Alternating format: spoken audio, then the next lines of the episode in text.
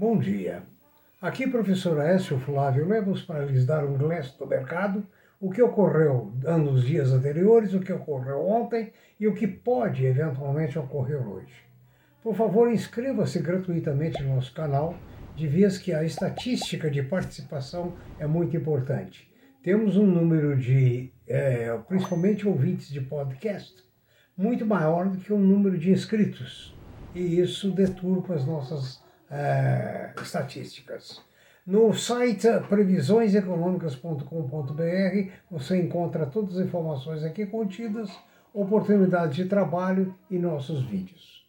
As bolsas asiáticas ontem fecharam em alta. Europa em alta.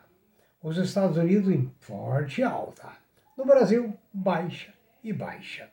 Hum. O petróleo em Nova York, tipo Brent, 73,42.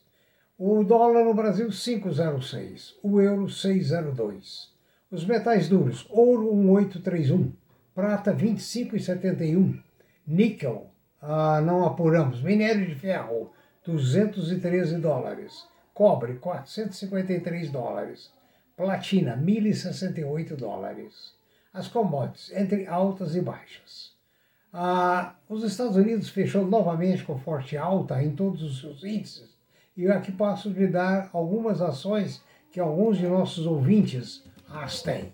A Tesla fechou a 677 dólares por ação. Apple 145 por ação. Facebook 358 por ação. E Amazon 3599. 3.599 dólares por ação. Se você quiser que alguma ação seja incluída, manda, por favor, essa mensagem. Passando ao Brasil, a Vale do Rio Doce anuncia que vai pagar novos dividendos em setembro. A Açaí, ASAI 3, que é o símbolo dela no, no uh, Home Broker, registrou um lucro líquido de 350, desculpa, 305 milhões no segundo trimestre desse ano. Crescimento de 62%. Muito bom, muito bom. A SP 500 nos Estados Unidos fechou perto de, de, de, de um, mais um recorde. Né? Ah, o meu querido amigo, mestre, Dr. Carlos Bruno, me, me, me questiona que no vídeo anterior eu mencionei que o agronegócio é responsável hoje por uma parte muito importante do PIB brasileiro e de forma crescente. Ah, ele questiona por que, que é que a indústria não acompanha. Bom, é muito complexo, meu caro amigo Dr. Carlos Bruno. Por que, que é muito complexo? A agricultura desenvolveu não é porque o governo brasileiro fez força, injetou tecnologia, é, enfim, criou novos. Não, o, o agronegócio cresceu por causa dos imigrantes italianos, japoneses, europeus de todos os lados, que vieram para o sul, viram depois, através de filhos e netos, esgotarem os recursos é, lá no sul moveram para o centro-oeste e provocaram esse boom extraordinário. A indústria não recebe tecnologia, não recebe incentivos. Por quê? Porque a, o nosso ensino é muito ruim. Nós somos egressos do ensino, eu e você, e sabemos que nos últimos anos o FIES foi um engodo o FIES foi para engordar os cofres dos donos das universidades, porque nós formamos foi universitários que na realidade não têm o conhecimento universal, certo? É, inclusive você sabe muito bem, todos sabem que professor que reprova muito, reprovava muito, é ou reprova muito, é reprovado. Não investimos em pesquisa. Veja bem, o que acontece que o estado de São Paulo é melhor, é mais próspero do que os outros? Porque tem SESC e SENAI. SESC e SENAI formam o quê? Forma técnicos. Nós optamos no Brasil por formar universitários, mas universitários eh, sem a devida qualidade.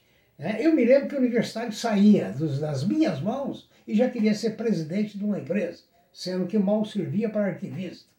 Então o problema brasileiro ficou muito complexo, por quê? Nós temos um corpo político administrativamente, gerencialmente, patrioticamente incompetente. A maioria dos nossos políticos só olham para o próprio bolso, só olham para o seu próprio interesse. São doutores na captação de votos, na arte de iludir o público com promessas que não vão cumprir. Então, quando você tem cabeças que não sabem pensar, não interessam em pensar e não querem aprender a pensar, você tem um país desmantelado como o Brasil, como o nosso. O que foi feito aqui até agora é fruto da imigração, dos imigrantes, descendentes, netos. Tá? Infelizmente, essa é a verdade. Nós não investimos em pesquisa, não investimos nos jovens, não investimos na formação técnica. Investimos no orgulho de dar um diploma universitário sem conteúdo. Por isso, o nosso país está extremamente atrasado. Lembro mais uma vez, num dos, num dos uh, vídeos, que a Ásia, nos anos 50, mandou seus estudantes para o mundo. Uh, eu me lembro, eu conheci, conversei com pessoas que tinham uma refeição por dia, mas, em, mas está frequentando os melhores cursos, as melhores universidades mundiais, morando em pensões ridículas, para apreender, levar esse conhecimento para lá. Eu dei o exemplo da Toyota, né? Que o, um jovem vai para fora, adquire conhecimento, volta, vai trabalhar com o pai que o pai vai passar experiência para ele e ele vai passar nova tecnologia. Nós não fizemos nada disso. Não estamos fazendo, o que é pior, porque os nossos homens públicos não entendem nada disso. Esse é o caminho. Então, não sei qual é a saída, se é que tem saída, porque eu não vejo saída. Veja bem, nós desindustrializamos, nós acabamos com as estradas de ferro, o transporte por navegação nunca foi um privilégio. Lembre-se que o rio Mississippi nos Estados Unidos, é o grande condutor, é por onde escoa a maior parte da produção agrícola dos Estados Unidos. Então, gente, ó, com os políticos culturalmente pobres, culturalmente só, é difícil evoluir o país. Gente, a VEG teve um lucro bilionário. Eu espero que o meu Carlos Bruno tenha esclarecido e desculpa ficar um pouco, eh, digamos, emocionado, porque eu que vivi em diversos países, vejo o despreparo de nossos políticos e o desinteresse. A VEG bateu o recorde do recorde. A VEG teve um lucro líquido de 1 bilhão 134 no último trimestre.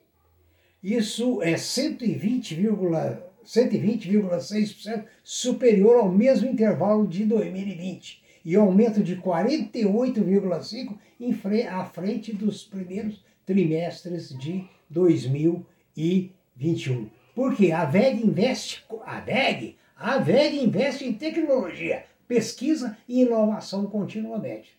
É o que o país não faz. Tá? E a VEG foi fundada e é mantida por imigrantes, tá? imigrantes de diversos países. Ah, o Hospital do Coração em São Paulo está investindo 400 a 500 milhões de reais para modernizar suas instalações e ampliar a sua fatia de atendimento ao paciente de alta renda. O Hospital do Coração de São Paulo. Eu conheço algumas pessoas que têm ações desse hospital. As vendas do açaí e do atacadão cresceram em ritmo muito forte, porque o consumidor tem procurado marcas mais baratas e esses dois, é, essas duas entidades tem procurado se fartar dessas unidades. Gente, o Facebook dobrou o lucro no segundo trimestre para 10 bilhões de dólares. Que maravilha, gente. A CSN tem lucro 1.338 vezes maior do que o trimestre anterior. Olha aí as suas ações. Vai fazendo a sua conta, vai somando quanto o seu patrimônio está aumentando. A CSN Mineração teve alta de 204% no lucro líquido. O Carrefour, todavia, parece que mais elitizado, teve uma queda de 17% no seu lucro no último trimestre. Ah, o açaí, que eu acabei de referir, teve um lucro trimestral de 305 milhões, alta de 74%. A Apple surpreendeu com lucro líquido de 21 bilhões de dólares. Que maravilha, né? A Microsoft fechou o trimestre com lucro 47% maior. E aqui, para encerrar, vamos falar da Cosan. Grande Cosan, aliada da Shell, sócia da, da, da Homo, uh, sócia da Raizen, que vem aí o IPO, que encerra hoje, ou, ontem encerrou as, as uh, adesões. A Petrobras fechou a venda da Gás Petro para a Cosan por 2 bilhões de reais. Olha a COSAN como fica mais forte. Veja bem, a, essa participação é em 19 distribuidoras de gás que exploram com exclusividade os serviços locais de distribuição de gás canalizado em diversos estados do país. Ou seja, a COSAN só cresce. Oxalá a VEG, o Brasil chamasse VEG, ou chamasse COSAN, ou chamasse País da VEG COSAN. Tenha um bom final de semana, espero que tenha aproveitado e até o nosso próximo vídeo na segunda-feira, se Deus quiser. Bons negócios nesta sexta-feira. Obrigado.